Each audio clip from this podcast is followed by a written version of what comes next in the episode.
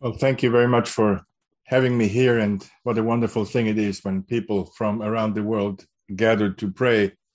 Um, it is day, I think, 519 or something. And I was thinking, I was almost panicking because which possible angle of prayer haven't you touched on yet? So um, I will, uh, I thought I, I try another angle. Uh, and I hope it will be a blessing unto you. It is after all, the word of God that we're looking at, and it will not go without fulfilling its uh, purpose. So I want to focus on the heart of the God to whom we pray. And I want to look how uh, God's heart relates to his people uh, from a text that is very, has become very dear to me, especially in difficult times. And that's Isaiah 49. Isaiah 49 and verses uh, 13 through uh, 16. Isaiah 49, verses 13 through 16. This is God's holy word. Sing, O heavens, and be joyful, O earth, and break forth into singing, O mountains. For the Lord hath comforted his people, and will have mercy upon his afflicted. But Zion said, The Lord hath forsaken me, and my Lord has forgotten me. Can a woman forget her suckling child, that she should not have compassion on the son of her womb? Yea, they may forget, yet will I not forget thee. Behold, I have graven thee upon the palms of my hands. Thy walls are continually before me. God's holy word. Isaiah 49 is a chapter that first describes the Lord Jesus Christ as the light of the nations, as the Savior, who is the hope of the world. He talks about the power of his words. It describes him as the fulfillment of everything that God desires to see in his people. And he is described as one whose salvation goes beyond just one nation or beyond one tribe. And this light of the nation being described results in the rejoicing and the doxology of verse 13 Sing, O heavens, and be joyful, O earth, and break forth into singing, O mountains, for the Lord hath comforted his people and will have mercy upon his afflicted. And uh, then the tone changes, and we hear the lament of Judah during their coming or prophesied exile.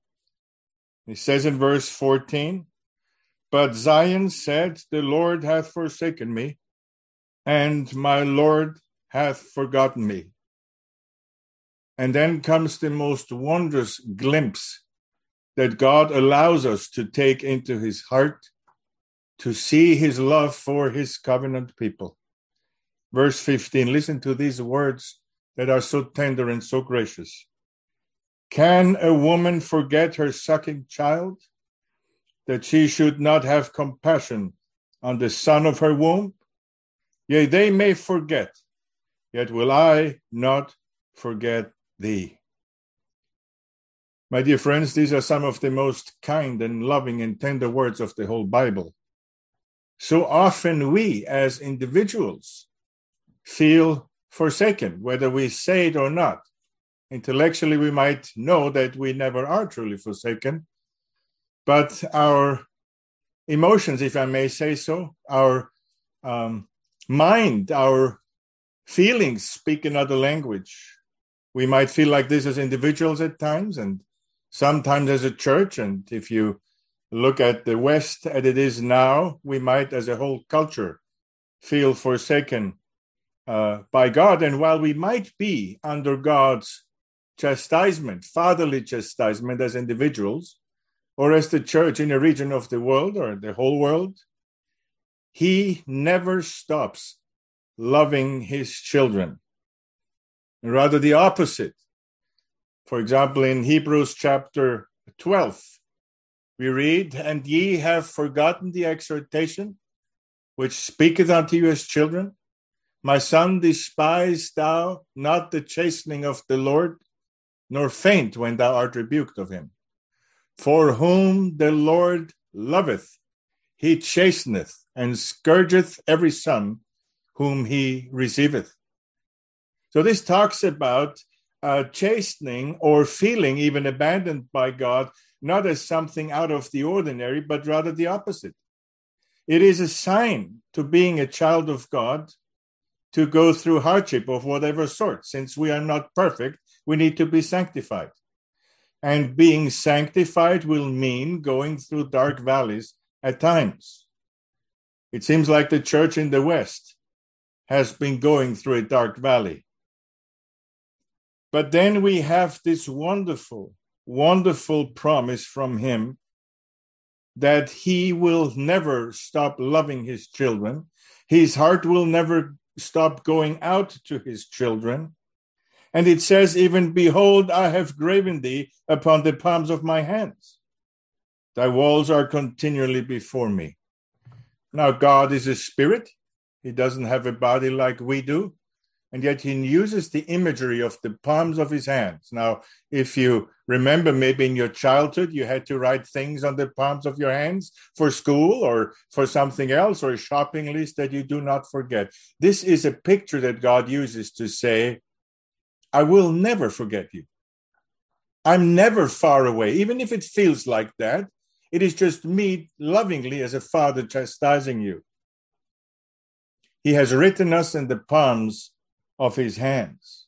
And also keep in mind, he's using a sucking uh, child, a mother that will never abandon her sucking child. Now, we all know that there are mothers who abandon their children, even in the worst of ways, by having them killed while they're still in their womb. Now, God takes, takes note of this and he says, Yea, they may forget, yet will I not forget thee. This is the love that God has for his children, but more importantly, this is the love that God has for his church. Even now, as the church in the West seems to be in a somewhat decrepit state, it is still Christ's church, and God's love for it will not cease or not end. Now, how does this relate to our prayers? God has not stopped loving us as individual believers, and he will never abandon his church, the bride of Christ. But he loves us so much in Christ Jesus that he withholds his pleasant gifts at times if they are not good for us at a certain time or not good for us at all. And that's why we are encouraged in texts like the one before us and the one, for example, in Luke chapter 18. In the parable of the persistent widow, we are encouraged to that we ought always to pray and not to faint. Because God never stops loving those who are called by his name in Jesus Christ, those who are praying to him day and night. Because can a woman forget her sucking child, that she should not have compassion on the son of her womb? Yea, they may forget that God will never forget us. May God help us that we never forget this promise that we have in His Word. Amen and Amen.